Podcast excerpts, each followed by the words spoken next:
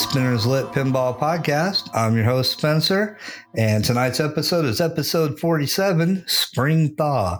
And with me is uh, guys in the round table Dan. Hey, what's up? And engineer Mark. What's up? Hey, guys. Been about a month and uh, got a lot going on. Spring thaw, warm weather, pinball shows. What have you guys been up to? What do you got going? Well, what we got going on in Reno is we got a tournament happening tomorrow at Press Start. We have 30 people signed up. I'm hoping everybody can make it. Uh, our player limit is 32 players. Uh, so there are a couple people that had to uh, drop out. And we're hoping we can get maybe two more uh, that want to just join just by walking through the door. But it's going to be a real fun tournament. We're going to have eight rounds. Uh, it's going to be a 7531 scoring format, uh, which is going to be um, basically one game per round. And uh, we're going to have fun playing a variety of games and try to get as many as we can in that lineup. And I know that Dan, you're going coming down here tomorrow. Yeah, we got awesome. like five guys, I think, who are going to be rolling up to Reno from Sacramento. So yeah, we should have a really, really good turnout. I'm excited. And, and, that's a first too, because uh, we never had anybody come down for a Reno tournament from Sacramento. So we're excited that you can come down and join us. Yeah, I think I joined in one of your guys' Tuesday nights. And that was pretty cool. And so, yeah, once we heard about this, it was sort of like, you know, it's not super convenient on a Sunday, but you know what? It doesn't seem like it's anything that I would uh, want to miss. You're right about that. Uh, we kind of schedule it that way just because gives you enough time to come down from Sacramento and uh, pe- people have things they're doing in the morning usually. So it's just kind of the right time to have it later afternoon. Now we have no idea how late it's going to go to, but generally when we did the Tuesday night tournaments, they lasted an hour and a half for four rounds. So if everything goes smoothly, we're going to have probably no more than four hours for eight rounds of pinball depending on people we have. So it's going to be, it, it, all is deciding on that. And hopefully we don't have any technical problems or things that will slow things down, but we know that always happens in tournaments.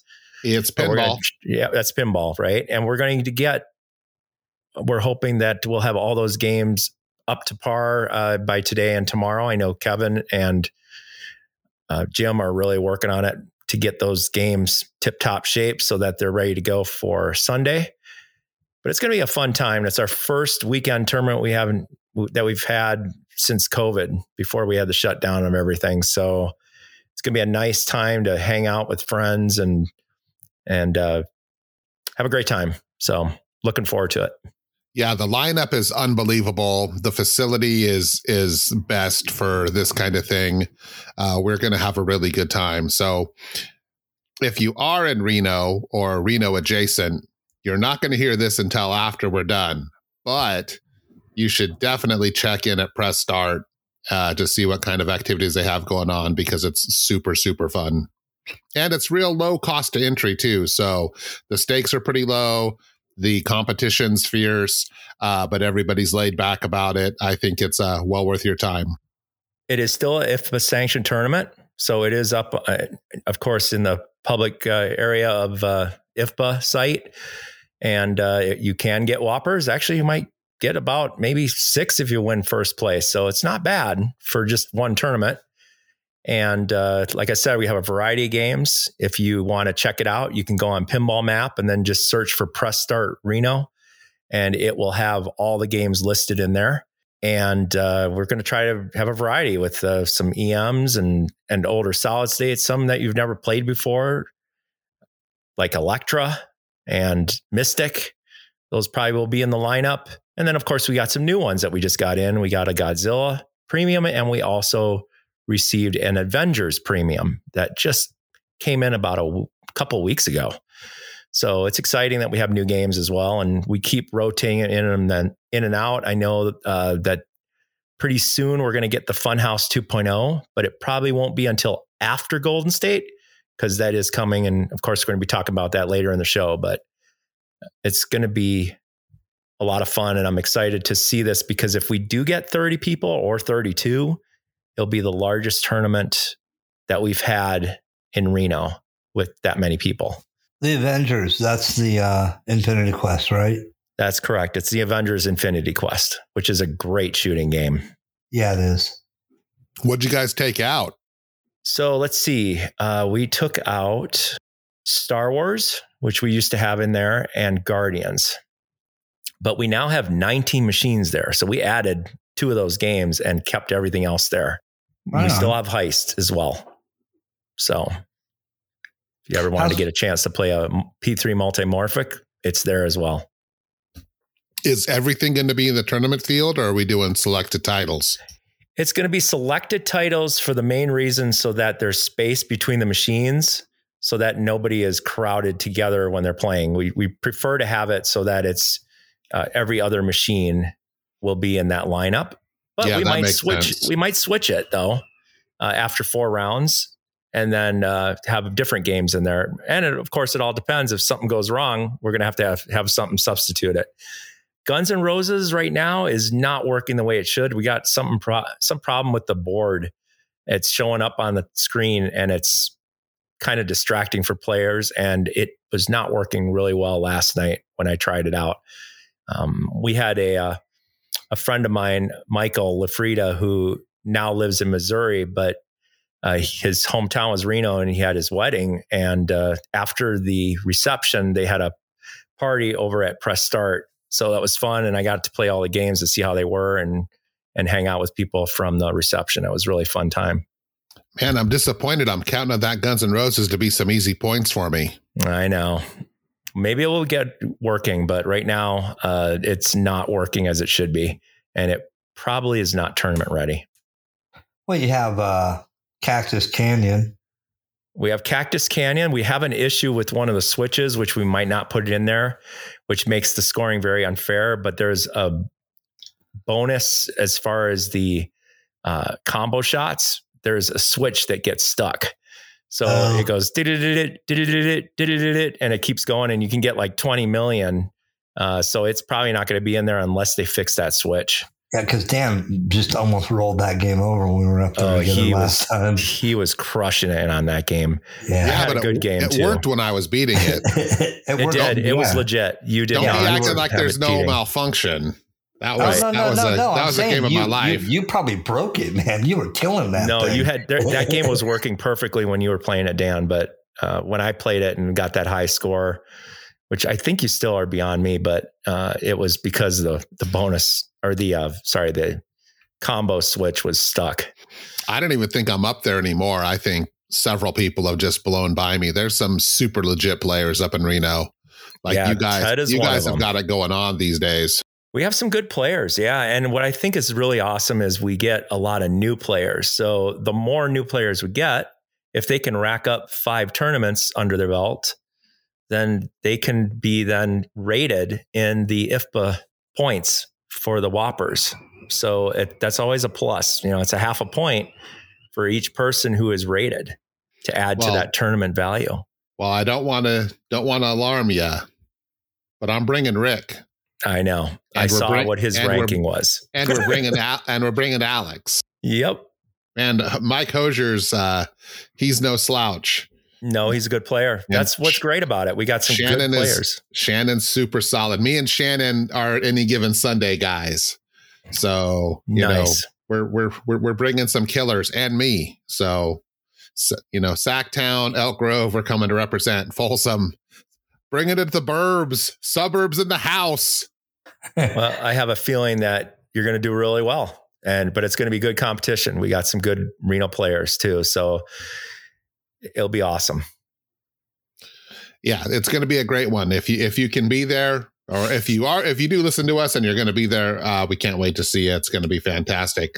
And again, I'm sure we'll be talking about it on the next show. But if you live in the Reno area, join in. It's good fun. Right on. Yeah. No, that's well. If people show up there and they're like, "Oh, what's you know?" They go to you know have a drink with friends in the bar, and yeah, they got these cool video games and pinball machines, and people go, "Oh, what's it? Oh, there's a tournament."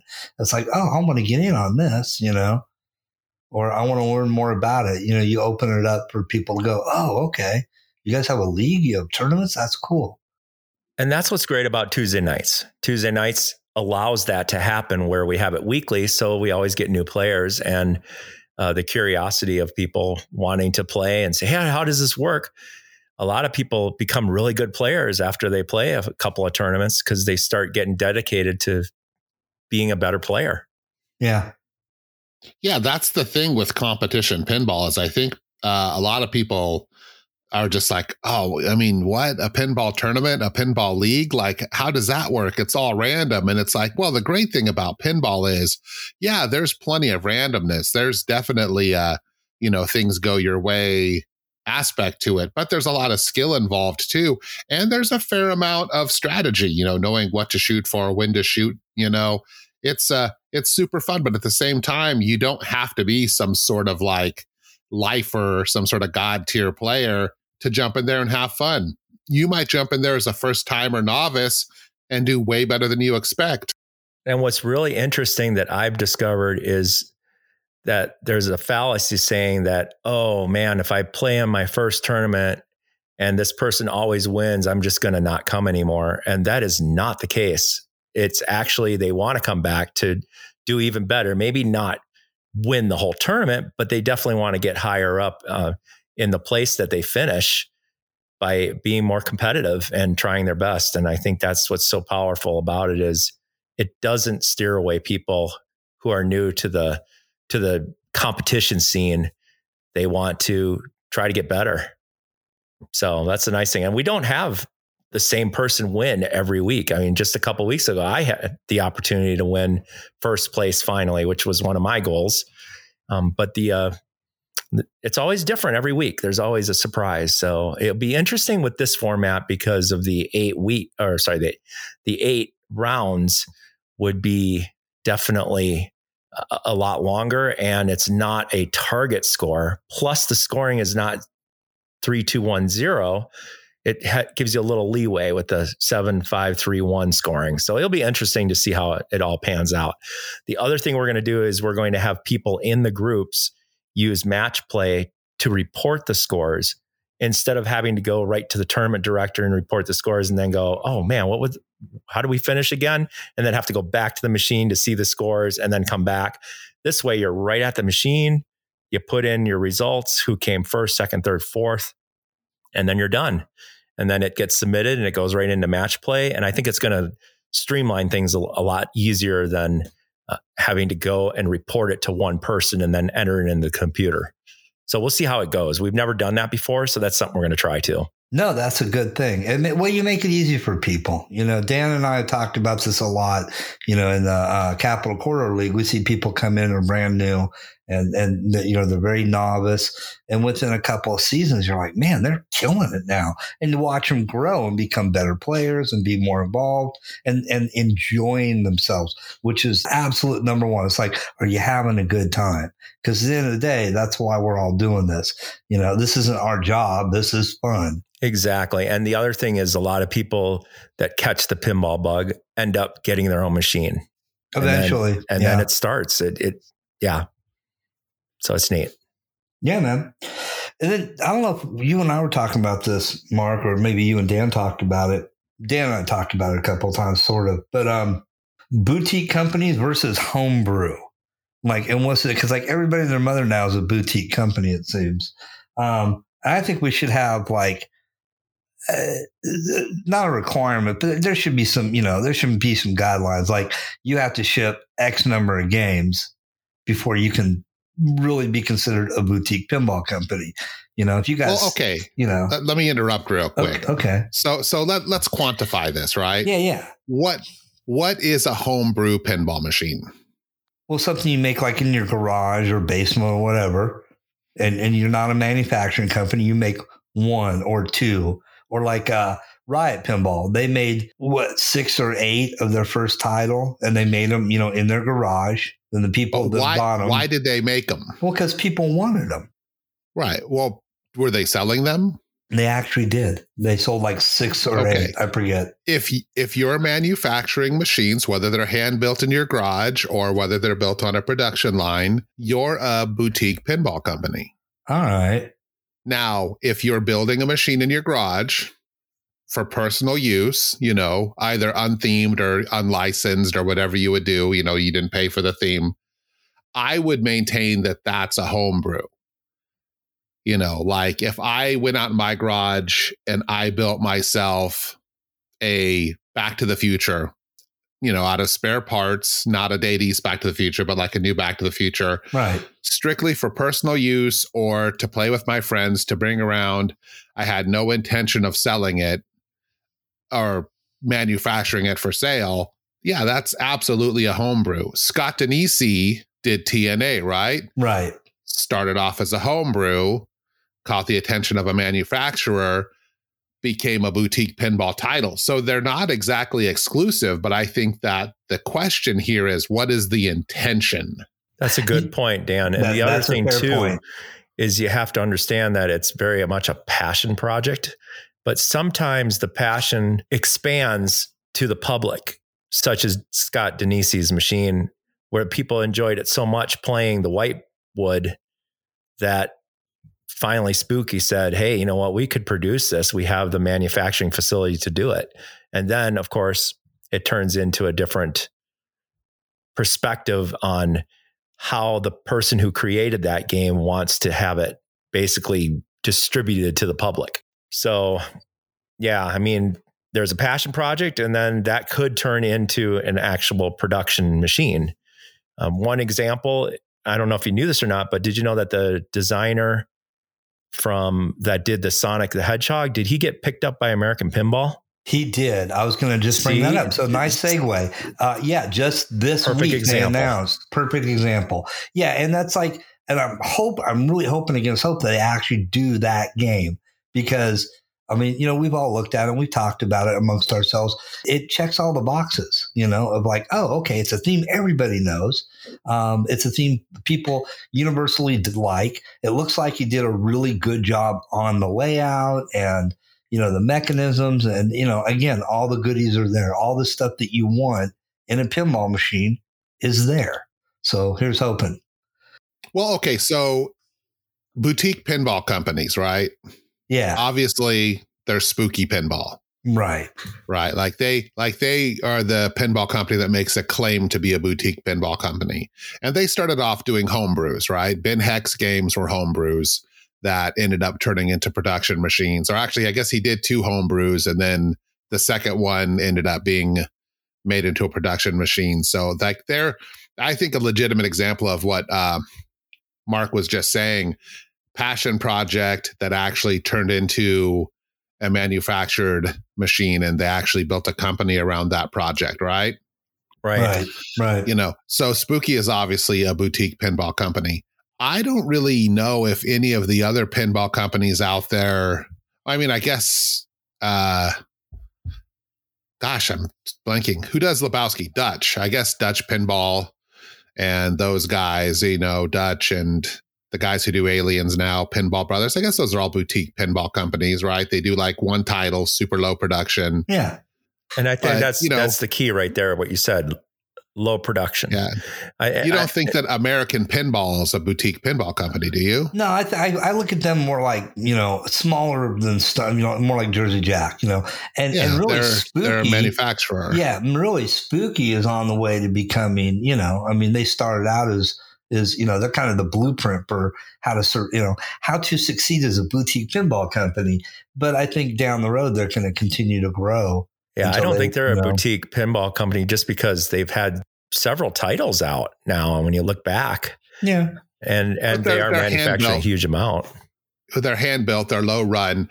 But that's a good point. That's kind of where I was going. It's like, do you think that American Pinball produces more titles or more units than Spooky does? i don't think they did I would say no on that, just because I toured the factory. Like, how many Hot Wheels have been sold?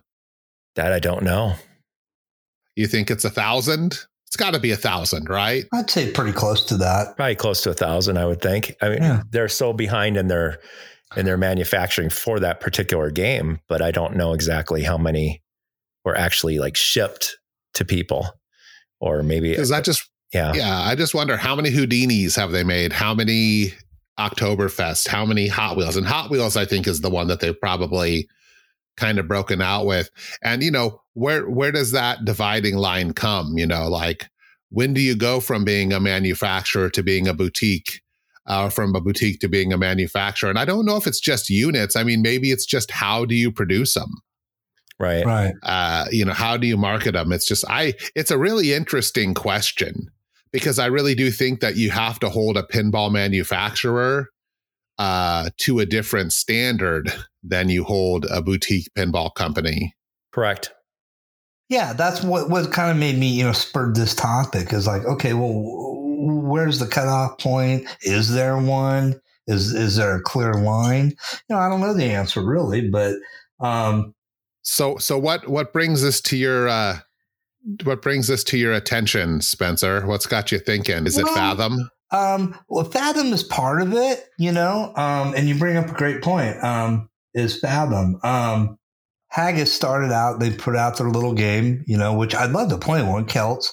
Um, and a few people bought it and they seem to be really happy with it. I really haven't heard any complaints about it. You know, it is what it is. And since they're out of Australia, it's kind of hard to get one here. I'm sure there are a couple in America, but you're probably not going to see a lot of them. Um, but, you know, they're working on Fathom. And, uh, you know, it's like, okay, are these guys, you know, are they going to be able to, you know, because people are like, hey, man, it's been a year. It's like, yeah, there was COVID, there's parts delays. And now they're showing a video where they're, uh, you know, they're getting, they've got some games on the line and they're wrenching on them.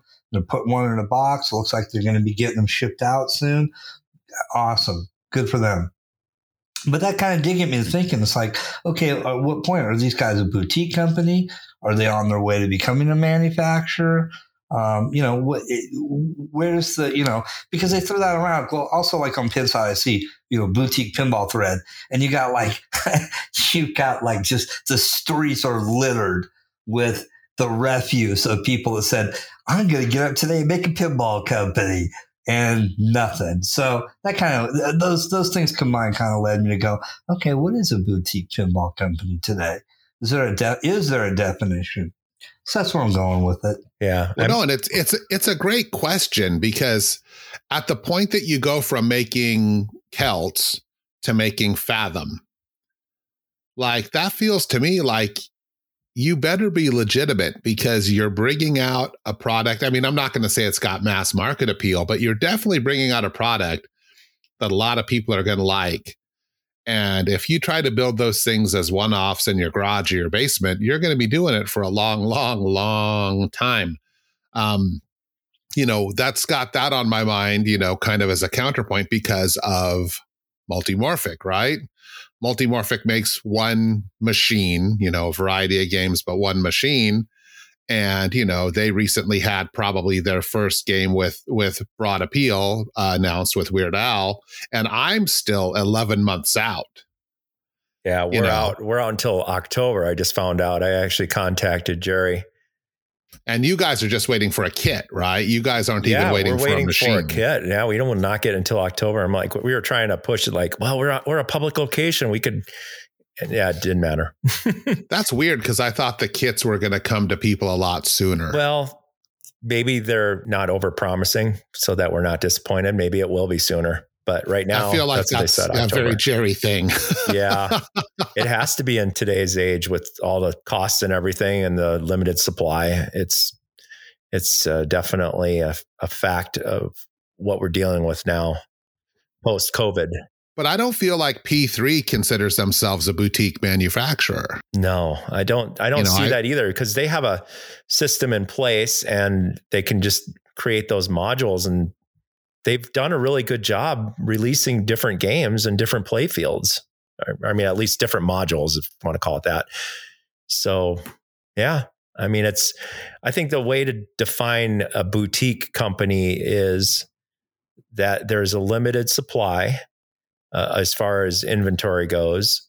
It's meticulously put together. Because if you notice, when you looked at that build quality of Fathom when they showed underneath, pretty impressive.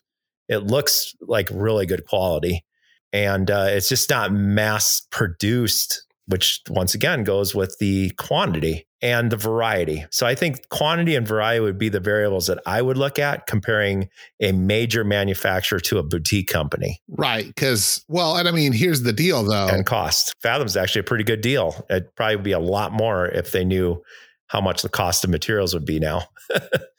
well, and I mean, if you look at it, how much different is the way that Stern manufactures a game from how Spooky manufactures a game? Correct it's just a question of scale, right? Stern just has more lines, can do more things, but it's the same sort of thing. There's a production line with people standing at it.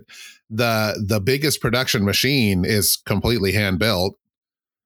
You know, Godzilla is just as hand built as as Rick and Morty or uh, Ultraman or Halloween or right. Houdini and, and that, that's perfect, Dan. Fathom. It's the number of employees too that has a lot to do with it. You know, the number of workers that can assemble these games. You know, Stern, they have several hundreds of people, right? And Spooky has how many? Maybe 12, 14 people at the most. Ah. So that has a lot to do with it too, to define a boutique versus a manufacturing company too. I think Spencer's going to hate this answer, but I legitimately think it's just self determination I think it's what you choose to call yourself as your pinball company. Yeah. Like, I don't think that a boutique pinball manufacturer really means much of anything. Uh, the fact that Spooky chooses to identify themselves as a boutique manufacturer, uh, or, you know, maybe uh, Haggis does. I don't know if Haggis does or not. I just think is legitimately it's all marketing. I think that it makes people who buy your games feel a certain way. They feel better because they're buying a pinball machine from the small company, even if the small boutique manufacturer probably produces more machines than the guy down the street who considers himself just a pinball company. Right. Right. and this in this case American. you know, those are all good points. You know, and that's why we kind of had that discussion. Um, I don't think there are any really wrong answers. It's just like you said, it's it's marketing perspective. And you guys brought up the Fathom and how good it looks underneath. And I think a lot of the time they're taking supposedly has been in fit and finish, making sure everything works properly, making sure it, it looks really, really good. You know, so when people open up that box, there's no disappointment. They're like, oh my God, look at this thing. You know, it, the game looks gorgeous from the videos. I'd love to see it in person. And, you know, the other thing too is think of it this way we have a realistically it was a boutique company but it was something that was brought out to be even bigger than stern manufacturing and they didn't produce a single game. And we know who those people are in that company but i'll tell you something. There's a perfect example of somebody claiming that they're a major manufacturer and they didn't even qualify for a boutique company that's so also part of why I started that. You know, that topic was right. like, like until For you fuck's put a, sake, we are not talking about Deep Root. No, I didn't until say you put a game in a box. No, and ship it. Shut no. the fuck up. It's done. We're not talking about Deep Root. Move along. no, back no, to fa- anybody. Back to fat. No, stop it. Nobody likes you. Done. back, back, back to Fathom. Yeah. So, were you saying you thought it looked really beautiful? Yeah, I think it looks great. I thought it looked kind of cheap. Really? Well, I'll tell you one thing I, I mean, didn't care for was the big logo on the back. I thought that looked kind of. I, I just didn't like it. Okay, they could, like, and, but I get and you know I, you know I don't hate remakes. I, I own a, a Medieval Madness remake. Um, I looked at Fathom, and I'm sure if it was sitting in front of me, because all I've done is watch the YouTube video, uh, it would be, you know, super awesome and shiny. It'd be like a shiny, gorgeous Fathom. Right. But like from the video, especially with the way that the color changing LEDs worked and just sort of the quality of the displays, just to me, it felt fake. And huh. I, I'm sure it won't when I see it in person, but like, yeah, I was just like, ugh oh i don't know about this i was i was a little bit more excited about the concept yeah and i will little, agree with you with the sound effects. The sound effects were need some improvement and the music was didn't really fit with the theme i have to admit. Oh, yeah, i did i did watch that and i'm like yeah dan has a good point there. When i listened to the music i was like hmm. You see if i was going to buy one yeah. i would just buy the standard because I if something's that good, it's like I know you guys are like no no no you're gonna like Funhouse. Um, yeah, I might like it, but games like that to me are just absolute masterpieces. It's like a Mona Lisa. It's like you know, it's like a '63 split window Corvette. Don't fuck with it. Don't fuck it up. Leave it out. Leave it original. Leave it as close to factory as you can because at that moment in time, the designers achieved absolute perfection. Well, sure, but for the money, don't you want more? I, I, You're like, no, no, I don't. No, I just give no, me what I, I fucking want. don't. It's just like I don't give a fiddler's fuck about connectivity. I want to play pinball. If I want to get online and talk to people, I'll get online and talk to people. I just mean more content, more um, rules, um, more music, more call outs. The problem with remaking Fathom is to I would say the contemporary pinball buyer now, the the Stern fan, yeah, like it's gonna seem a little basic, you know. I mean, and, and let's be honest, Fathom is no Centaur. Like Centaur Agreed. had a lot of really advanced shit for its moment, which Fathom doesn't. It's got some inline drops and it's blue and green. Like Fathom is is a fine playfield that always got by because it has really really good art. That's a good point. Agreed. Yep. And I don't care and, for the music uh, or sound. Well, the sound effects on Fathom nearly as much. Fathom. Yeah, I, you know, I, yeah. I, if they were so, if they were building Centaur right now, I'd you know I'd be selling you know plasma to get that game. Um, and, and, I and I like that. I like Fathom, and again, oh, it's beautiful art, and it's a fun game. I I played it a lot. Um, but yeah, I mean, if you if you put the top three, uh, it would be uh, Centaur, Flash Gordon, which I already own, and uh, Medu- yeah, there you go, and Medusa. You know, those they'll all sound like the ones that are going to be remade. I, which, I think which yeah, ones that exactly. Those yeah. are probably the ones that will be remade.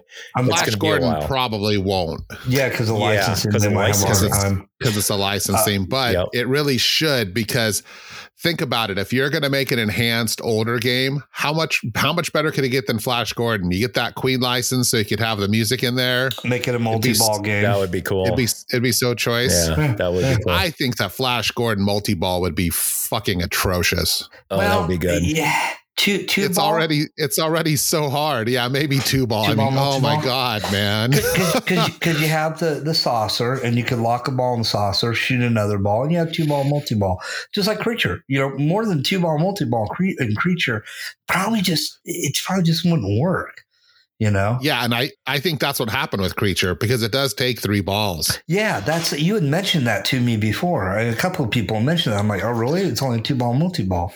And i think they well, did just, you did you see the sticker i made for the lock bar on on my creature?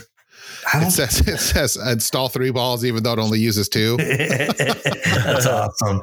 No, but you know, uh, uh, uh, eight ball deluxe is another one that they sold a bunch. They made a bunch. It's a well loved game. It's, you know, I think they'd sell more if they made a remake of it. I think they'd sell it. Right. But yeah, I do think that kind of getting back on track, that, you know, that is that is an, an ambitious project for a small manufacturer. Oh yeah, you know, like like they've definitely they've definitely bit off uh, a healthy mouthful. And I, I know you wanted to come back around to this, but I thought it would just really dovetail really well into this conversation about what makes a boutique company a boutique company. Yeah, and and largely, I think what it comes down to is it's just sort of how you market yourself, and you know, to an extent, the scale of your operation. You know, if Stern came out and said, "Hey, we're a boutique company," I mean, you really couldn't argue with them because they really don't make a shitload of anything compared to you know Sony for example right? right right. But in the pinball world they're the gorilla. You know they're the big guy because nobody you know comes close to touching how many of you know total units that they produce. So it would be kind of disingenuous for them to be like hey check it out. We're a boutique company. No no you're not. Fuck off. Yeah but if you look outside of pinball and manufacturing as a general term like you said yeah they're they're small you know comparatively right, like like the, the biggest produced pinball machine you know was what 20,000 unit modern pinball machine was 20,000 units. I guess if you go back in the em days there were 50,000 of specific titles. But at the end of the day you know in terms of any other object, 20,000 is nothing.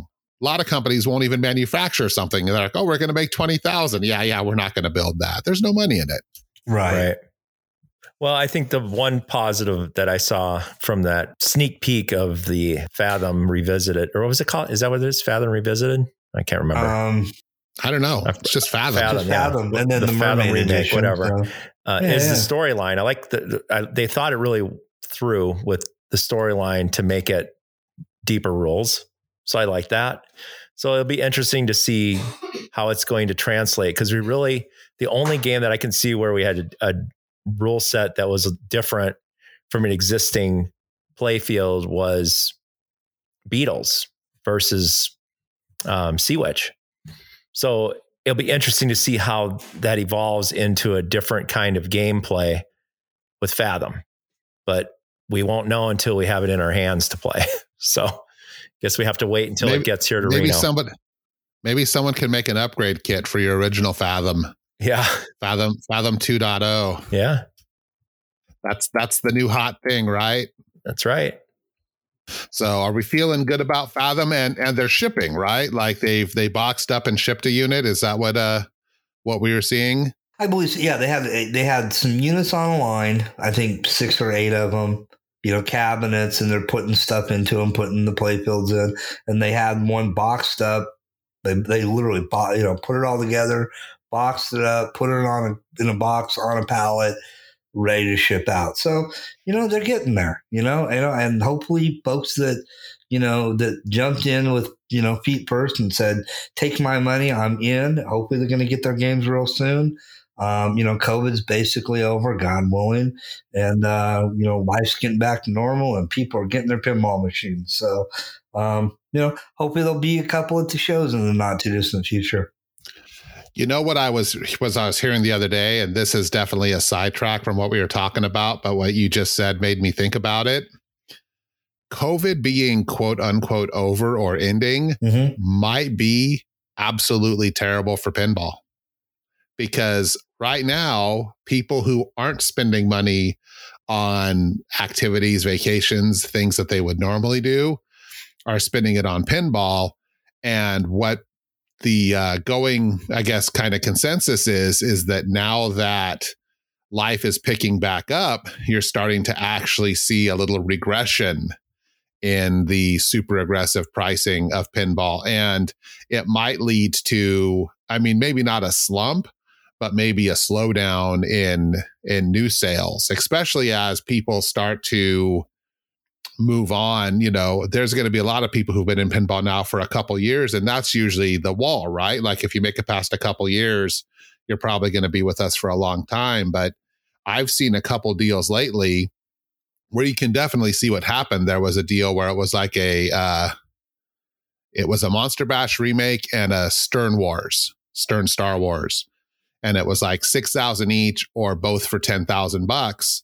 And we were debating whether that could be legitimate or not Right. because those games are both obviously worth a little bit more. And I said, well, if you look at what this guy probably paid for them, he, you know, it was a classic. uh It was a classic Monster Bash, so he paid six thousand bucks you know, back when they were 6,000 bucks. And he probably paid a little bit less for the Stern Wars. So this guy's probably like, hey, I had my fun. If I can get out of it easy, I'm going to get out of it easy. But I mean, I want a bass boat this summer. I'm going to be back out on the lake, or I want a motorcycle. I'm going to be out riding.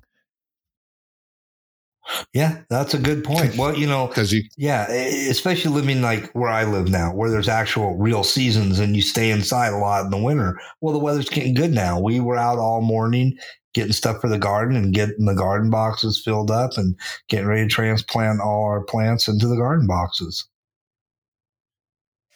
Yeah.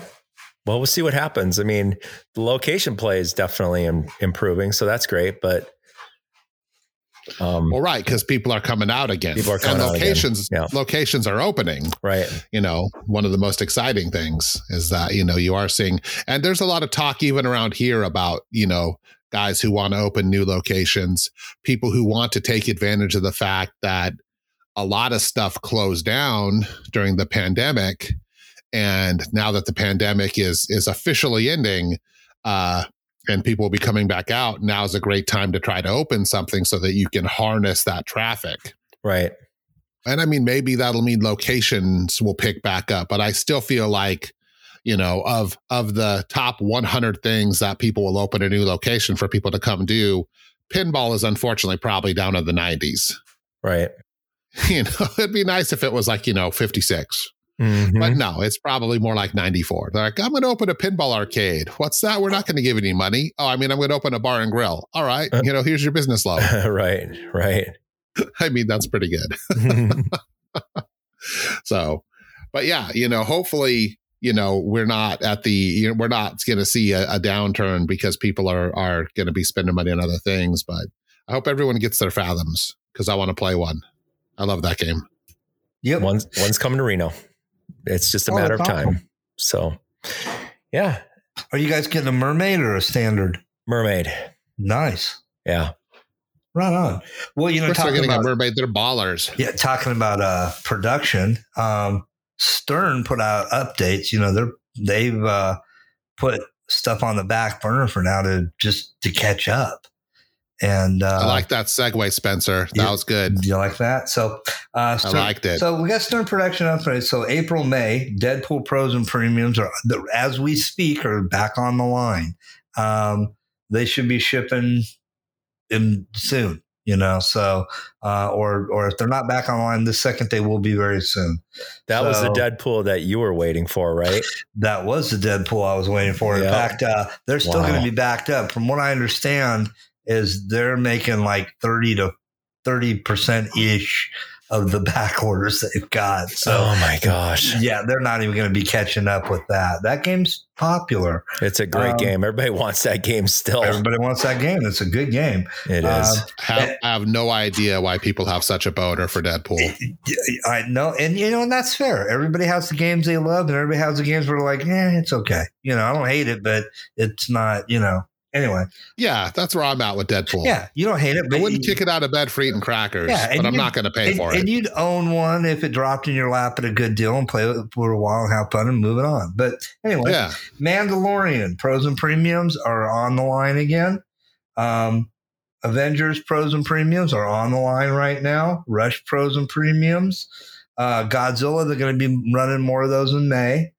Um, so that should you know coming up any day now, or they may Premiums? already be running. Um, I believe pro and premium. Yeah, Pro and premium. Yeah. I Um, know a friend of mine who's waiting for his Godzilla to get ordered, and he was like in the second round. So, right. June. yeah. I have I have two friends who are still waiting on their Godzilla premiums, and they were launch day orders. Yeah. Right. Right. yeah, he ordered it in November.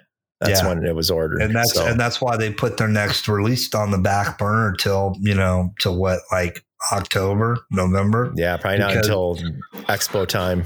Yeah, because they, they're it. like, we've got all these orders now. We got to play catch up. It's like you know Santa with no elves, man, I'm trying to get the sleigh loaded up. You know. Right. Um, uh, Rush is back online also again in. Um, oh, I'm sorry, I got sidetracked. So, uh, uh, Godzilla, more Godzillas in May, June and uh, in June, Rush and Mandalorians in July, Godzilla and Jurassic Park.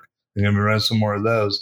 Um, sometime in the fall, October, November, we're gonna get a new cornerstone title. More Star Wars. They're going to run more Star Wars toward the end of the year. That's the plan as of right now. Comic and- edition or regular? Um, I think it's the regular edition. Interesting. Now, when you Stern, know, yeah, Stern's going to run Star Wars until we die. pretty much, true. yeah, or when it- their it- license runs out. Oh, well, they got, you know, again, it's the original trilogy, so it's never going to be outdated. They apparently got a good enough deal to run it the first time, and I'm sure, you know, Disney's going to keep on taking the money. And no matter what people say about that game, and I know it's got some frustrating aspects to it, it's a damn fun game that from every operator I've ever talked to, it pulls coin. it's a great earner. You know, So, like yeah, you put is Star Wars out there, people, yeah, people know the name, you know. Yeah, but you know what? Someday Mandalorian's going to look old That's true. because Mandalorian is is the Star Wars of the moment. I mean, it'll still be great because Mandalorian is Star Wars, but you know, the original Star Wars trilogy is already 40 plus years old. It's never going to look older than it does now and just, you know, you could talk to a 5-year-old kid and be like, "Do you know who Luke Skywalker is?" The chances are pretty good he's going to be like, yeah, boom, boom, boom, exactly. You know, yeah. Yeah, that's good point. Star Wars, that game's going to run forever. And- Great game. And then towards the end of the year, they're talking about running more of the Jurassic Park Home Edition. So, and and you know, this is subject to change. You know, whatever's selling, whatever's hot. So who knows? But as of right now, um, this is what's going on with uh, production updates for Stern. Um, what about House of Horrors? That's what a lot of people are waiting for. I got two of my friends that are waiting for that to get delivered. no idea, man? And that's, That's a great one. point. Yeah, that's a great game, too. I, I think they might have brought it up, and I just didn't put it in my notes. But I don't know why I missed that. I haven't heard that- about it in other podcasts about the update for House of Horrors. No, you know, that's a great point. We should look into that further for a Yeah, we should. Um, Great Um, game. That is an and- and- awesome game. Yeah, so that's that's the Stern it's, production. you know, is, is it though? Yeah, it is. Like, it's- It's it's not. I mean, I I just had one, right? It's a cool game. The playfield in that game looks neat. It really got neutered when they took it away or when whoever finished it after Nordman left Stern. The the rules and the the graphics and sounds package though is that that really makes the game. I'm telling you, the coding. it, it does. yeah, the, I mean, it really is a medieval madness layout. It really is. I mean, you- yeah the the layout's like just a straight medieval madness ripoff Pretty it's much. not quite it's not quite as complicated because you don't have the pop-up trolls you don't have the catapult but i absolutely love the house but just like you know and i'm not trying to to piss on anyone who's looking forward to it. Like i said i had it here. I i really enjoyed it. Uh it was it was super fun to play. But yeah it's just like i really walked out looking at the playfield like man it's it's it looks great the graphics and sounds on the display are, are some of the best stuff Stern's ever done, and it's it's got some great humor. But I really wish that you know whoever whoever put that game together had stuck with the original Nordman design for the ramps because I saw the concept picture, and it looked it looked really more like Medieval Madness meets Whitewater. yeah, that's true. Eh, I have to give props to Cassandra Peterson though, how well she re-recorded or basically provided new content, but it felt like I was watching the old Elvira. She did Oh, a she's really amazing. good job on that. Really good job. And that's what I She's love about it. It's so funny how her her Yeah. innuendos and her demeanor on how crappy those movies are is just awesome. yeah she's timeless and she you know her her humor is is so wonderful like she could have made these jokes in 1986 and she can make them today and they just they're they're just they're the perfect joke for the moment So good. like when when the teenagers from outer space Yeah. uh intro comes and she's like teenagers and i'm just like oh my god or or when it's like you know get the silver bullets no not the beer i'm just like oh It's my great. god It's great. so so clever and so many clips and uh, the work that was put into that with the coding and the assets and uh, really good. And, and, and I- it's like I said, Lyman made that game shine. and I know he went deep on it, but I think he left Stern before he he he probably could have taken that game so much further Yeah, had his time at Stern not ended Right. Yeah, because probably man, could've. there's just there's a lot of content there, but you could definitely feel like there's another layer that was just ready to be dug. Yep. Still, it's a great game. You know, I'm I'm really glad we have one local, and uh, I've I've enjoyed my time with it. But seriously, it's like nine thousand bucks. It's a super basic layout. Come on, people. Homebrew. a perfect One more segue. homebrew. Dragon's No, Lair. we're done with homebrews. Oh, okay. Okay, Dragon's Dragon's Lair. Lair. Okay, Dragon's Lair. So- yeah. there, there was a lot of debate. Apparently, there was a Kickstarter and it wasn't fully licensed and it kind of got shot down. Um, I've been saying for years that Dragon's Lair would be a great theme for a pinball. You got a lot of the animation already there. It it, it, work, it works well, I think. But so Okay, so hold on. Let, let me back you up a little bit because I'm not 100% up to speed on what happened. I know I saw like a post or two about it. yeah, So I thought it was a homebrew. it is a you're homebrew. saying you're saying there was a Kickstarter for what? to get money together to try to actually manufacture it. Oh yeah, And it, that's insanity. It- the guys yeah. the guys who have the rights to Dragon's Lair have had the rights for a long time and they are they are like a steel trap, man. It's like digital leisure or something. Yeah, yeah, that's what happens. So, um, Well, and then the guy saying, no, it wasn't me. It was somebody else trying to do it. And there's a lot of conjecture and there's a he said, she said element. I'm not even going to waste anybody's time getting into that. The whole point was like, remember, before this even became a homebrew, I had said on an episode a year or two ago, well, you know what? That would be a great theme. I would really dig that, you know? And, and you, you digital leisure, it licensed it and it's just come out as a, uh, an arcade one up.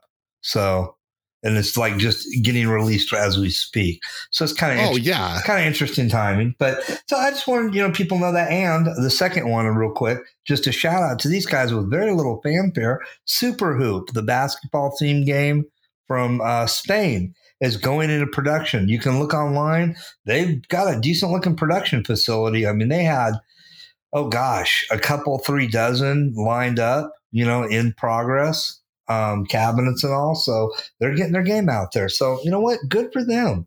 You know that uh, somewhere in Europe's building games again. Curious how good that game is. Yeah. Let me go back to Dragon's Lair real quick.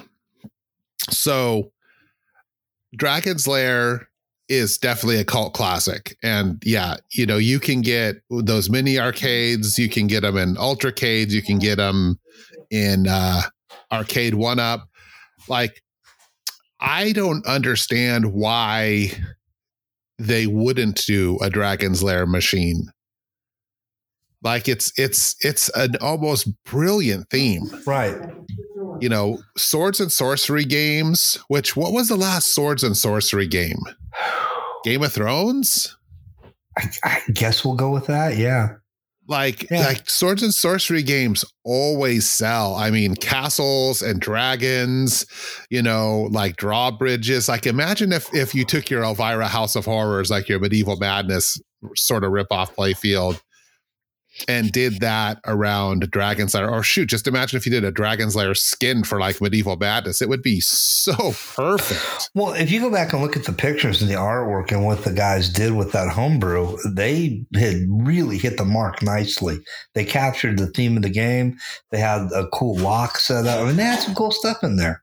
You know, um, I I think that would be just magnificent. I I hope that they do make their homebrew and that it gets out to the shows and that you know an american pinball or someone like that sees that like a legitimate company takes that idea stern. I mean spooky whoever takes that idea to the the licensors and goes hey you know you guys are letting you guys are making everything in sight with the dragon's lair logo on it. They'll make a pinball machine. Like they they won't do it for free but like they'll make a pinball machine. So like yeah do it right. Make your homebrew get it out to the shows, get it in front of the manufacturers. Because, yeah, I mean, I know it will never be as good as I just built it up to be in my head, where it's like the next medieval madness. But wow, Dragon's Lair would be a super cool theme. It right. would. It, yeah. And what's great about it is, and I heard this from a, another podcast, but it doesn't have to be linear, just like the game where you just go into the different scenes and stuff like that. Uh, you don't have to have it uh, in a sequence of events. It can be just like it can be okay, randomized. I was going to go, dude. Have you have you played Dragon's Lair? That game is ultra linear, but well, yes, well, there is a, linear. But I mean, there is a component to where the, the, scenes play. Yeah. It depends on how the game is set up. Sometimes oh, you'll play right Dragon's Lair, yep. and it'll play in a very specific sequence, and then there's a degree where where scenes can be randomized and flipped. For a while, back when I first got my MAME, I was big into uh, Daphne, which is a uh, emulator for stuff like Dragon's Lair and Space Ace, and uh, I had a lot of fun with that. Yeah. I remember I actually so, rented that one time on Netflix. They had Dragon's Lair, and I was using. Oh, really? I was using the uh, controller on I, the. I had uh, that. I had DVD player.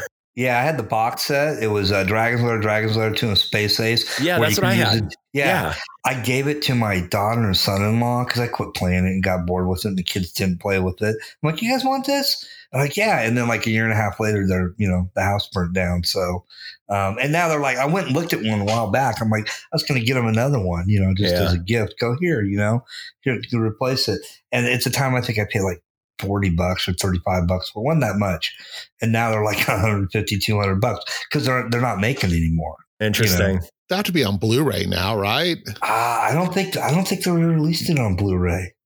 Yeah, I've had the DVDs for like 20 years. Yeah, Yeah. yeah. So it's never occurred to me to go out and look. And also, you know, the problem is on the DVD player remote, they're basically unplayable. You really need a, you really need an arcade stick. And I know that that's just me being kind of an arcade snob, but it's like, seriously, It's hard. There's too much. There's too much of a delay when you yeah.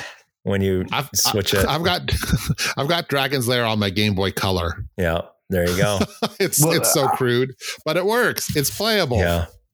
Yeah, exactly. Sega CD. I loved it on my Sega CD. I played the shit out of that game. Yep. So excited when that came out.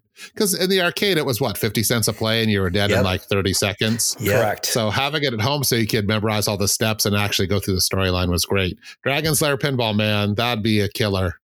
Like that's that's a title that again, if a spooky pinball or an American pinball, like that'd be a perfect one for American pinball. What a great follow up to I, Hot I, Wheels. I think so too. Yeah. I think so too. Hopefully, some hopefully somebody the the companies will get to see the the homebrew and uh, they'll get the licensing rights, and the company will pick it up and they'll manufacture it, and we'll get it in homes and arcades. Um, Hopefully Sonic too. I really hope they I'm pick that really up. crossing my fingers because That that's game just- is so much just- fun to play. It, it looks great. Like I said, it checks all the boxes, and I I really think they've got a winner on their hands. I Yeah. really do. I f- I feel like because of the movie, Sonic is probably not like an American pinball's price range. Although Sega is usually pretty agreeable licensing wise. I just think that right now, because of those movies, the Sonic license is way too lucrative. It would be a great property for Stern to do something with, though. Yeah. Like just, you know, what? And I, I literally can't believe that Sega had a pinball division for like what, 10 years and never made a Sonic the Hedgehog pinball machine. That's just one of those things that I just look at and go like, It's a head scratcher. really? It's a head scratcher because even on the on the coin door they have sticker with Sonic on it. Like oh, on the coin door, on the flipper bats, on Yeah. the back glasses, you know, like he's everywhere. Like he was the symbol of Sega. And it's just like, you know, how much how much more perfect of a pinball theme. I mean, there's, you know, like the the homebrew's built off of. There's a Sonic, there's a Sonic, you know, pinball game. There's pinball levels in virtually every Sonic the Hedgehog game. It's it's it's a staple. right. That's like true. why wouldn't you know and and you know sonic is arguably more popular than ever because of the new movies Right. you know so it's just one of those things where it's just like man if someone's going to do it you know if if if stern or or jjp has a design looking for a theme you know man now would be a good time to start looking real hard at sonic the hedgehog I agree. Yeah. Mark, you had a great segue a minute ago. Yeah. What what's coming up? Well, you said something's happening local. Um, yeah, man. The so Golden what- State Pinball Festival, I think. Oh yeah. the golden state pinball festival you think I think 12, 12 days, boys. 12 days. Oh my goodness! Not not not twelve days from when you hear this, because this is going to happen a few days later. What is the actual date of starting? Friday, May 13th, Saturday, May 14th, and Sunday, May 15th at the Lodi Grape Festival Fairgrounds in beautiful, sunny Lodi, California. The Golden State Pinball Festival is back, ladies and gentlemen, after a uh, way, way, way too long hiatus. We just took a little year off, no problem. it ain't like nobody else didn't do it. The whole world did it, but you know, um, two years back. off. Didn't we take two years off? We did. We did. We took uh, 2020 and 2021 off, no shows, because it, it all started up just like two months before uh, the 2020 show. So, Yeah. and then uh, 2021 show, we just weren't, you know, just eh, the stars did not align. It just there was still too much going on, and uh, so um, yeah, man, the show's back. So it's going to be it's going to be epic as ever. So um, you know, it kicks off Friday with the uh, you know opens at 1 p.m. and then uh, Friday evening. Uh, well, and uh, there's also uh, check check the website goldenstatepinball.org. Um, or Beautiful type- website, by the way. Whoever designed that and revamped it, so much nicer. Yeah, Mr. Hosier, Mr. Hosier. great job. Yes, the commish. So thank you. Yeah, really no, nice it, it's, work. it, it, it, it's easy to navigate. Uh, yeah, everything. Yeah, it's really beautiful. Really nice job.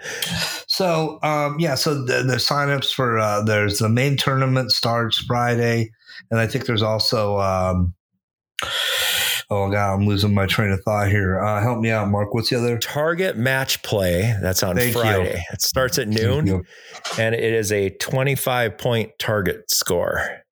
And it's- there's a there's a cap too to the number of people that enter. 32 people only, which is going to Yeah. be interesting because that's going to sell out like in seconds. yeah, it is. Yeah, it is. And then there's the main tournament goes Friday, Saturday, and Sunday.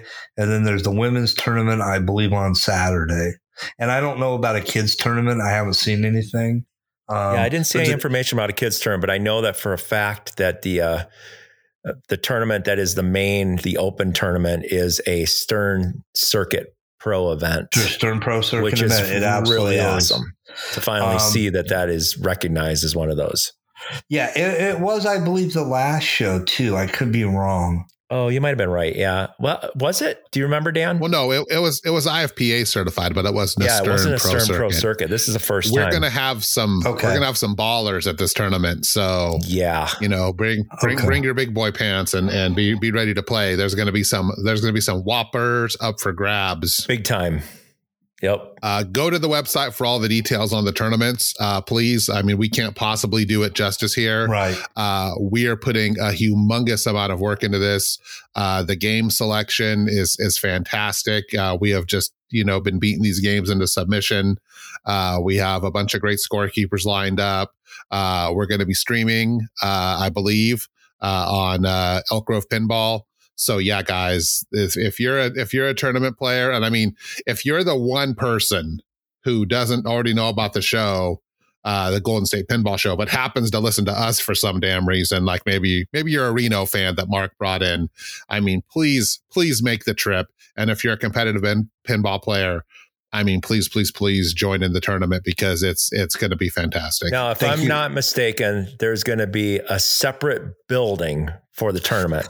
There is. It's, having, it's having its own building this year just for the tournament folks. So That's you're awesome. not going to have, because I was literally scorekeeping um, at, at the 2019 show, and some guy just wandered in and started up a game like, "So you can't be Yeah. here."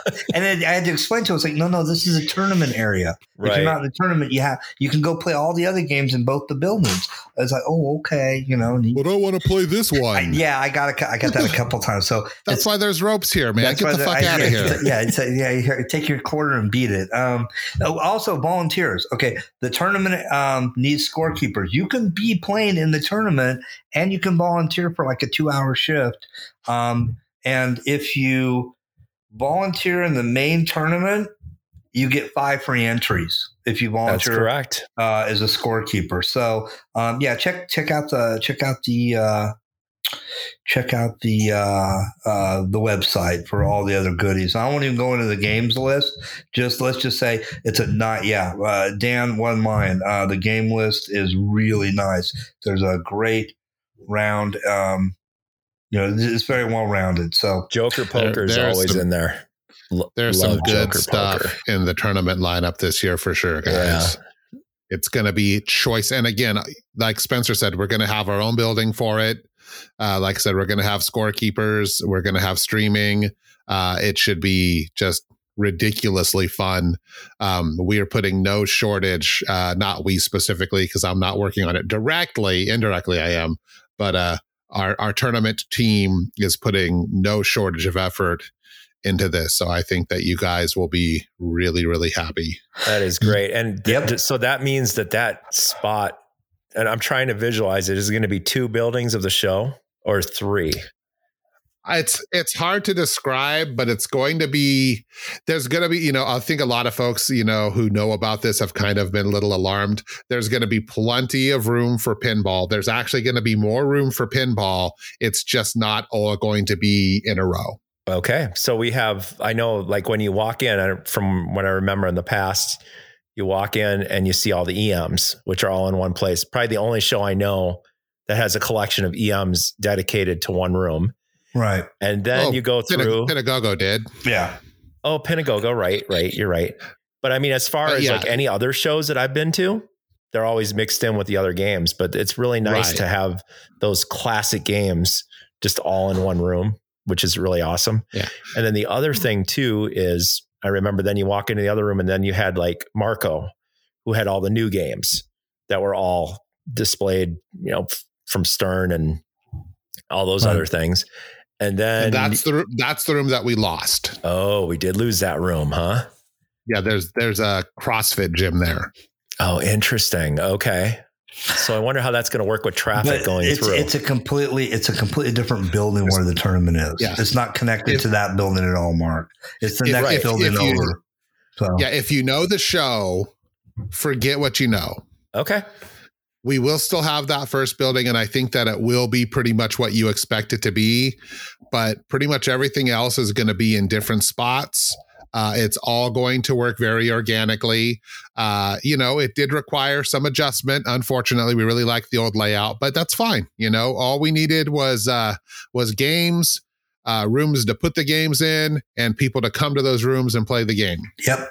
And are we shooting for 400 possibly? I know we had that many the last time, which was No. incredible. We had like around I- I- 350 last 350. time. Yeah, okay. I think I I I don't want to speak to what's going to actually show up, but I think that we're going to have a a magnificent selection. But maybe the scale will be a little lighter. Who knows? Maybe it'll get bigger. Maybe crazy things will happen. Yeah. Well, the nice thing about it is it's very easy to move ga- games in and out because they got the nice large, you know, garage doors just wheel them right in, and the facility's perfect for that kind of thing. And then the, uh, you know, that other nice thing is there's plenty of parking. Um, one of the thing that makes things that makes it really unique is the campground. I heard rumors going around. Actually, um, I can't make it official, but I'm hearing that there might be a planned pin golf tournament on the campground. So Yeah, that's that's another rumor, and, I'm and looking a good forward to you know, that. if that Um, happens, and then there's the might, you know, the the Midnight Madness stall ball tournament that's probably going to happen, and But So that's, it- a lot of fun all stuff to look that's, forward You know, that stuff that's it's all neat stuff, but that's all stuff that people just kind of do on their own. It's not Right. like it's not an officially you know GSPS sanctioned part of the event. But what is is the Flippin' Friday kickoff dinner. Right. And yeah, just real quick before we move on, we don't, I mean, we don't speak for the show. No, we the don't. podcast doesn't. no, Uh, you know, uh, so yeah, you know, even though we work with the show, uh, we don't speak for the show. So yeah, you know, don't don't take anything that we're saying as gospel. We're just fanboying. right. And the other thing too that I did see on the list of games, which piqued my interest, is a No Good Gophers 2.0, which didn't even didn't see that coming out of left field. And then uh, there'll be a Totan, which will be interesting to see, and then of course the Rooters Nightmare. Yeah, the Totem Yeah, with all, 2.0. with all yeah. the upgrades. Yeah, yeah, those, those, those are going to be neat. Yeah, Yeah. no, that's yeah, that's Yeah, man. that's awesome that I'm- they're bringing those. and maybe Uh, a Weird Al, but I'm not saying that as fact. But I, I wouldn't they're say it at all because it's not on the list. If Yeah. it ain't on the list, and it, yeah, again, it just Yeah, I haven't let's- seen the, the anything. rumor conjecture mill. Let's leave that on the side of the road until uh, you know until the Well, we- until the homeless guy shows up at the gate with it. Uh, we, we we we are the rumor conjecture, mill. Yeah, okay, is that okay? That's fine. no, nothing's it's fact but- right now. This No, is just no, no, all no. conjecture. No, no, yeah, That's- yeah, yeah. exactly. Yeah, Mark. And, and God, God, I love, I hope one shows up, but we don't know for sure. But it's great what is going to be there. So the Flippin' Friday kickoff dinner, um, and we can go back and talk about the others in a little bit. Uh, I wanted to get to that real quick because that's, um, um, there's still tickets available. You get your tickets online, go to the website, goldenstatepinball.org. Uh, or just in your search engine, GSPF pinball, and it'll get you there uh, if you're super lazy like me. But anyway, so the Flippin' Friday kickoff dinner, it's a nice dinner. Um, the Girl Scout troop puts it on. I'll tell you what troop number. I got to pull that up. Every year I have to ask which uh, which one it is because I always forget. Um, it is Girl Scout Troop 1895. And uh, um, they help uh, put on the dinner. The food's going to be magnificent. Uh, the menu's actually on the on the website, so you can go check it out. And uh, it's a good time. And we also um, give out the Steve Charlin Spirit Award at that dinner. And uh, that's really near and dear to my heart and all of us who knew Steve and want to honor his memory. Um, so uh, we're going to be doing that. It's a lot of fun, good food, good fun, uh, good uh, camaraderie and friendship. and uh, see old friends and make a new one. So that's going on Friday and Saturday. I attended that dinner uh, two years ago when they had it, and I'll have to say that I was pleasantly surprised how well the food was as far as just how you were served. It felt like you were in a fancy restaurant and the food was outstanding. It was like gourmet food. It was pretty impressive. Yeah, exactly. It's It was well worth really the good. money. It's, It's, really well worth worth the it. money. Yeah. Really yeah, is. it's it's it's a fantastic event. Uh, you know, it, it's for a good cause. It's it's put on with a lot of care, and uh, you know the the quality of of the eats is fantastic. Plus, beer and wine. So, exactly. And the on top can- of that, you can socialize with people without yelling over the machine noise, which is nice. yeah, Yeah, that's a great point, Mark. Awesome. That's it's a, really good It's point. a great way to to cool out, to chill out at the end of a day of pinball. Like I said, eat a eat a big meal, uh, and uh, and and have a couple drinky drinkies, and uh, and celebrate celebrate our good friend Todd, uh, and uh, his wife, Yeah. who were just Todd and amazing- Susie, who are the amazing recipients. parts of the community. Yep. If you've ever played a rare or unusual or interesting game at a Northern California show, i.e., Pinagogo or Golden State Pinball Festival, there's a good chance that it was Todd and Susie who brought one of those games. Or if you ever went to Sparky's Barbecue and ate cake and cookies, uh, they were made by Susie. I absolutely guarantee you a good good chance. So they're they're the uh, recipients, the honorees this year of the Steve Sharlin Spirit Award and uh, it, it ju- just it's it's a real good place to be in a lot of real good feelings. And boy, we sure need more of that right now, don't we? We sure do. So, and that's just I'm feeling pretty good. I'm feeling pretty good too. So that's just Friday, man. You got all that going on, and and the possibility of pin golf at at the camp out at night and other fun stuff. Um, Saturday, the tournament will continue. The games, the showroom floor will continue. The vendors, you can pick up parts. Saturday morning, there's the swap meet, which is always man. You will never know what you're going to find at that thing. Um, and you have uh, Sparky's barbecue. Sparky who will not be in attendance this year, gave his blessing and uh, that we can still use his name. The barbecue is going to be put on by uh, uh, JJ Babbage and uh, uh, uh, George Gonzalez this year. And they're going to be hosting that and putting that together. And it's they're going to have brats and hot dogs. And then if you come, bring something. Bring cookies, bring drinks. Soda and water always good. So is beer. Um, it's it's a private event, yeah, but if you're interested, we're pretty easy. Yeah, nobody usually says no. Uh, in No. fact, I met Spencer and a few of the people because of Sparky's Barbecue, and I wasn't even part of Pinside because it was like part of the Pinside group. and It- it- and then I had joined Pinside after that, which It is funny. actually started out, yeah, because if you look, Sparky's been on Pinside for like 16, 18 Yeah. years. I mean, he's one of the OGs, but it actually started out with Sacramento Pinball Group, even before Pinside. That's Right. how far, that's how far back, uh, that Pinagogo and Sparky's barbecue go. And Sparky started simply with a simple reason of like, well, there was nothing to eat there. You had to leave the show to go get something to eat. So he said, Hey, I'll I'll bring hot dogs and brats and, and grill them up. If somebody else will bring buns, if somebody else will bring condiments. If, you know, Well, do you want to know why? You want to know why we really started it, or why he really started it? why?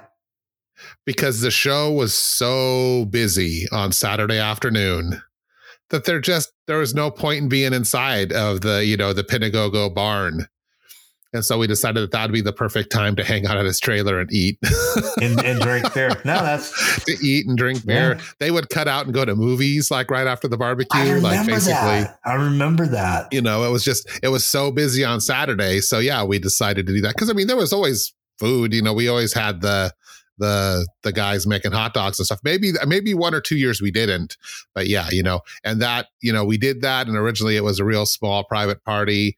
But like I said, you know, if if you're cool and you want to be a part of the group, we don't turn you away. So like if you come up to someone who's organizing the barbecue, even if you're not buddies with us, and you go, "Hey, I heard about this on on." You know, Spinner is lit. Can I join in? There's a pretty good chance we're going to be like, yeah. and they have a lot of food. And I'll have to say that Sparky's knows. I mean, I mean, in the past, Yeah. he knows how to cook brats because I'm from Milwaukee, and I felt like I was at home. Nice. So this year, this year, They're no good. Sparky, unfortunately, but the the ball's been picked up uh, by uh, George Nice. yeah. and Mike G and JJ. and JJ Abish and Spencer's going to be involved. And I've just I've heard a lot of names. You know, uh, everybody, most everybody's usually we bring a dish. You know, we bring yeah Shannon. We bring plates and forks and anything. So if, if you're interested in being involved, I mean, you know, throw throw a little extra, couple six packs in your cooler or something. Uh, and please join us. Um, a great offer time. is always great, great dozens social event. to our our dozens and dozens of spinners lit listeners. Yes. There you go. Yeah, man. And then uh, sa- uh, Saturday evening, uh, after everybody's fat and happy and back playing pinball or just sitting under a cool shade, you know, because hopefully, God willing, the weather will be good. Um, there's also the game raffle. You can take home a pinball machine.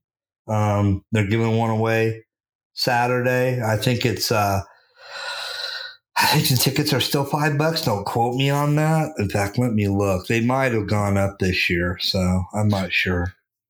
yeah, Um, I'm, I'm not sure what the games are. Yeah, I don't if know they what the games are, either. If they are what I've heard that they might be, you're going to want to spend some money on some raffle tickets. there you go. Well, last time they had a really nice one. They had what a Fish Tales and a lethal weapon. Yeah. Those are nice games, and they were in good shape. yeah, yeah. Well, I if if if and I mean I don't want to say anything because it's it's I'm not I'm hundred percent not sure, but I think that the games that we have this year are even better Wow. by a mag by a magnitude of betterness. By a magnitude of betterness. I like that. a magnitude of betterness. So So I'm- so, many more betters. So I many like more that. betters is right. I like that too. And it is still five bucks a ticket. So Saturday evening, the drawing is five thirty, and whoever wins that gets first choice of, of what of one of two games. Uh, that's always been the way it's been in the past. And uh, the second one will be Sunday at four thirty. So five dollars a ticket, and all, oh, all I've, the I've heard what the games are. You can win a jive time or you could win a hurricane. There you go. Can't, No, no, no, no. That's that's not true. Do not listen to me. I do remember one year, um, somebody won. This is oh, this is back Pinagogo years ago. This is oh god, eight ten years ago, maybe more. It's hard to remember anymore. But one of the games actually, like literally, the lady, uh, she'd won the game. She actually picked the other game. And uh, I don't remember what one of them was an old EM and the other was like an early solid state. She had picked the early solid state. The EM actually, a coil caught on fire like 20 minutes after they drew the Saturday ticket. Oh, gosh. And they, to- they shut it down pretty quick. They took it into the, the medical room and the medic, the pin medics got it back up and running. And it was just kind of funny. It's like, hopefully it won't catch on fire tomorrow. Uh, That prize was hot. yeah, I'm telling you. So yeah, so uh, games must be picked up by noon Monday at the show site. So if you do win one, talk to somebody, make arrangements. Um, all proceeds from the raffle and pinball machine drawing go to our charity partner, World of Wonders Science Museum, and you can look at that on the website. And uh, um, yeah, so uh, they've got that. They've also got uh, there's um, Saturday there's a silent auction, and Saturday and Sunday there are also other raffles where they raffle people donate other prizes. In the past, there's been original pinball artwork. Um, you know, like uh, uh, our own Practical Steve. Shout out to Practical Steve. Uh, he had bought an original piece of artwork that was the original artwork for the back glass for the Gottlieb Pink Panther machine, and somebody had donated that, and uh, he had won that in uh, either the raffle or silent auction. I think it was a silent one auction. He had won. He had really wanted that. That's one of his favorite games. So, um, lots going on, man. Um, and that's just Friday and Saturday. So um, Sunday, to get of course, game raffle number two uh, is going on, and then uh, more of the uh, Sunday raffles. Um, so that's the Golden State Pinball Festival. Um, Mark, you, had brought it up, and I didn't want to cut you off um, about because you know more about this because you're closer to uh, uh, planetary pinball being uh, based out of Sparks, Nevada. So they're bringing a uh, Uh, According to the list, I was looking at the list. They're bringing a No Good Gophers 2.0, which I'm really curious to see how that looks. Uh, a Rudy's Nightmare, which probably is the one coming from Reno, I'm assuming, and then the uh, Totan. The the uh, 2.0. Yeah. yeah, it's not it's not 2.0. It's something Oh, whatever okay. it's called. Yeah, but it, they're all fast. They all use the fast uh, uh, board set, I guess you could say, the fast system to be able to do all those things. So uh, it's going to be fun. I'm excited to try out that No Good Gophers. I want to see how are they going to make that game deeper. Be interesting. Yep. There's there's uh on the website um for Golden State Pinball Festival, there's a signup.com link and there's a uh, there's a bunch of places you can volunteer. So if you've been to the show at least twice, you should be volunteering for an hour or two or whatever. And uh you know you get you get extra cool goodies by volunteering. And Yep, you get a you get a, a volunteer pack, and it's got like a lanyard and a special name tag, and don't we give you like a food voucher? I think in the past, I and is that just for anybody volunteering? Or is that just for people bringing games? I'm not sure. I don't remember. Okay, so But if you volunteer for two shifts, you get free admission, and that's like what sixty bucks. Yeah, it's Yeah. not a bad deal. And and the other thing too is um they uh If you if you bring two games, yeah, if you bring two games, right? And it's not too late to sign up games.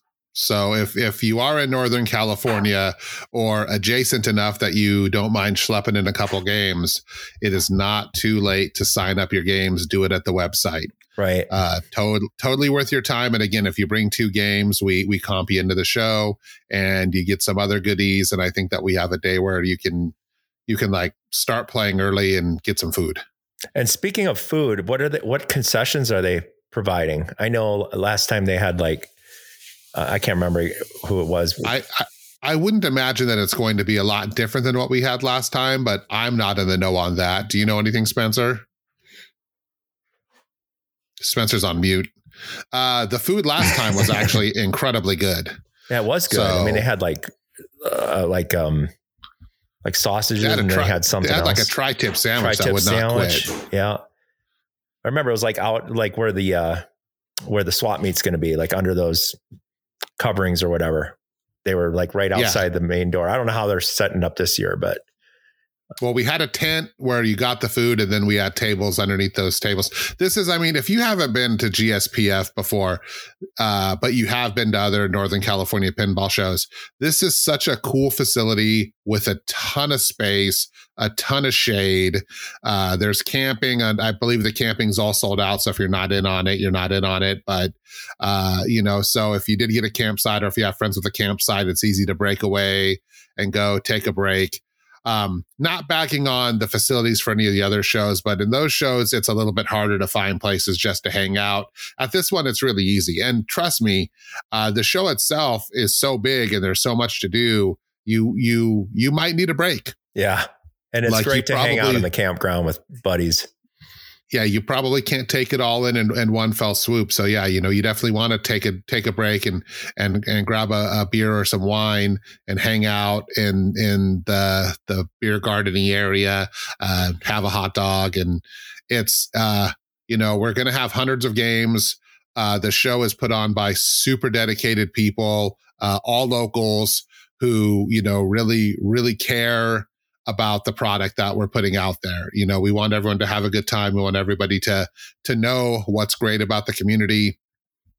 And uh, you know, we're we're super we're super gratified. They're super gratified, and and we are by extension that we can put this on for you. You know, that's that's why we volunteer and we put the time and the effort and we bring games.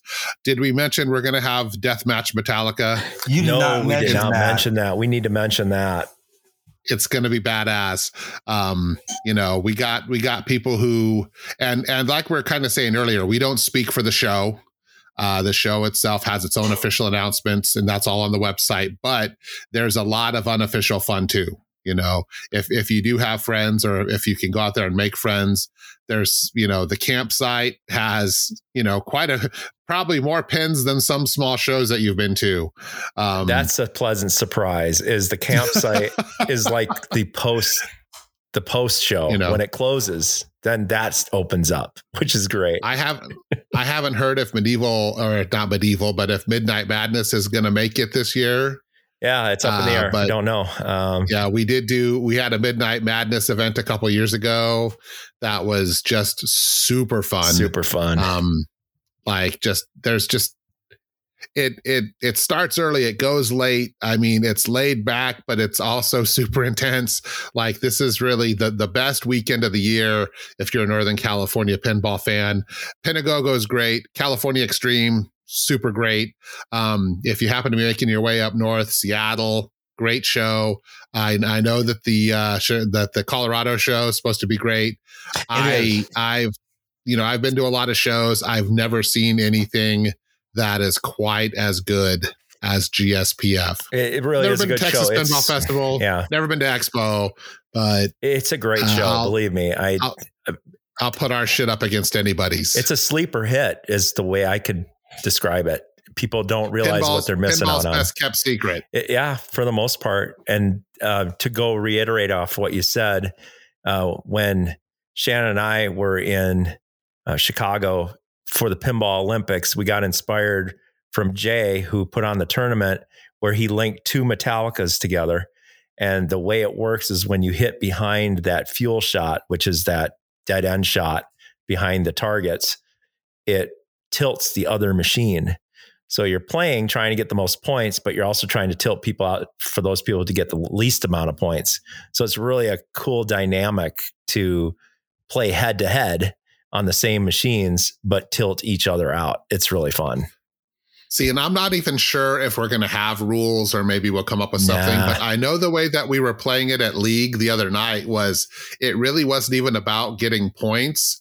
It was just about killing your killing opponent. your opponent. Yeah. Who can and kill the, per- the, opponent first? I think that would be the best and, way to do it. And then we ended, it's, uh, then we ended up with teams. Oh, cool. So we were having like two and two and three on three.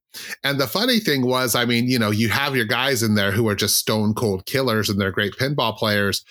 But that shot is tricky enough that like you can find it and and get two, three kills real quick. But as soon as you miss and the ball's out of control, it gives your opponents a chance to plunge back into play and recover and get control and start killing you.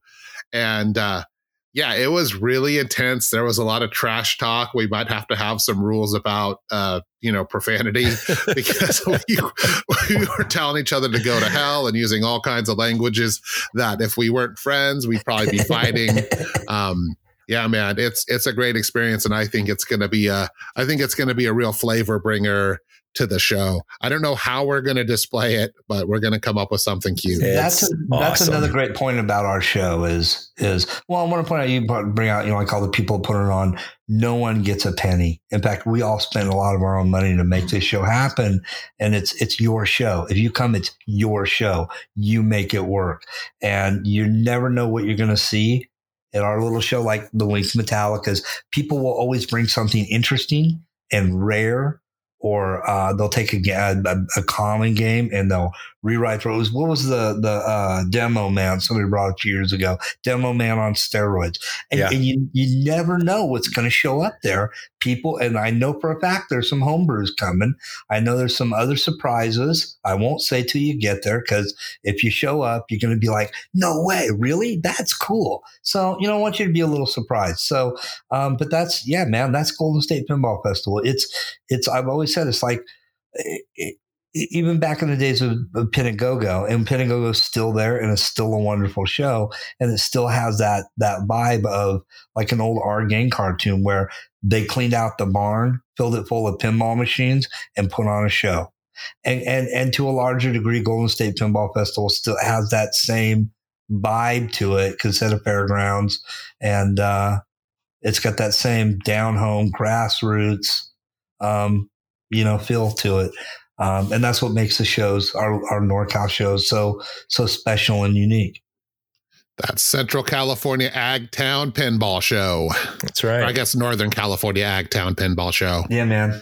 That's that's it. So I think that's. I, do we have anything else we want to cover tonight? No, man. I'm just. I'm excited. We got you know just just about two weeks here, and uh, you know it's it's it's what we look forward to. I'm sure we'll give you guys a wonderful recap of the show at the end of the month. But if you can join us, please please join us. Absolutely. And uh, the Reno pinball tournament that we're doing tomorrow is kind of a kickoff for Golden State. And that's partly the reason why some of the guys from Sacramento are coming down.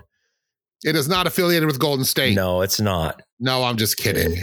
Nope, but it's Reno's, definitely something. Reno's our homies. They're our comrades in arms. We love them. Or or and, our and enemies. Northern California is rolling in to take your shit over. There you go the, the I'm Reno, bringing, the Reno I'm bringing, boys I'm bringing the EGPC. I'm, I'm, I'm bringing, I'm bringing Alex. I'm bringing the killers. Yeah, I know. It's going to be the, intense. The Reno people always represent it to at the NorCal show so well. And we got a lot they of are, people going to Golden State. A yep. lot. They are so they're so wonderful. Yep. Uh, absolutely. The Reno pinball crew is is second to none. Uh, great, great collectors, great games, uh, super friendly.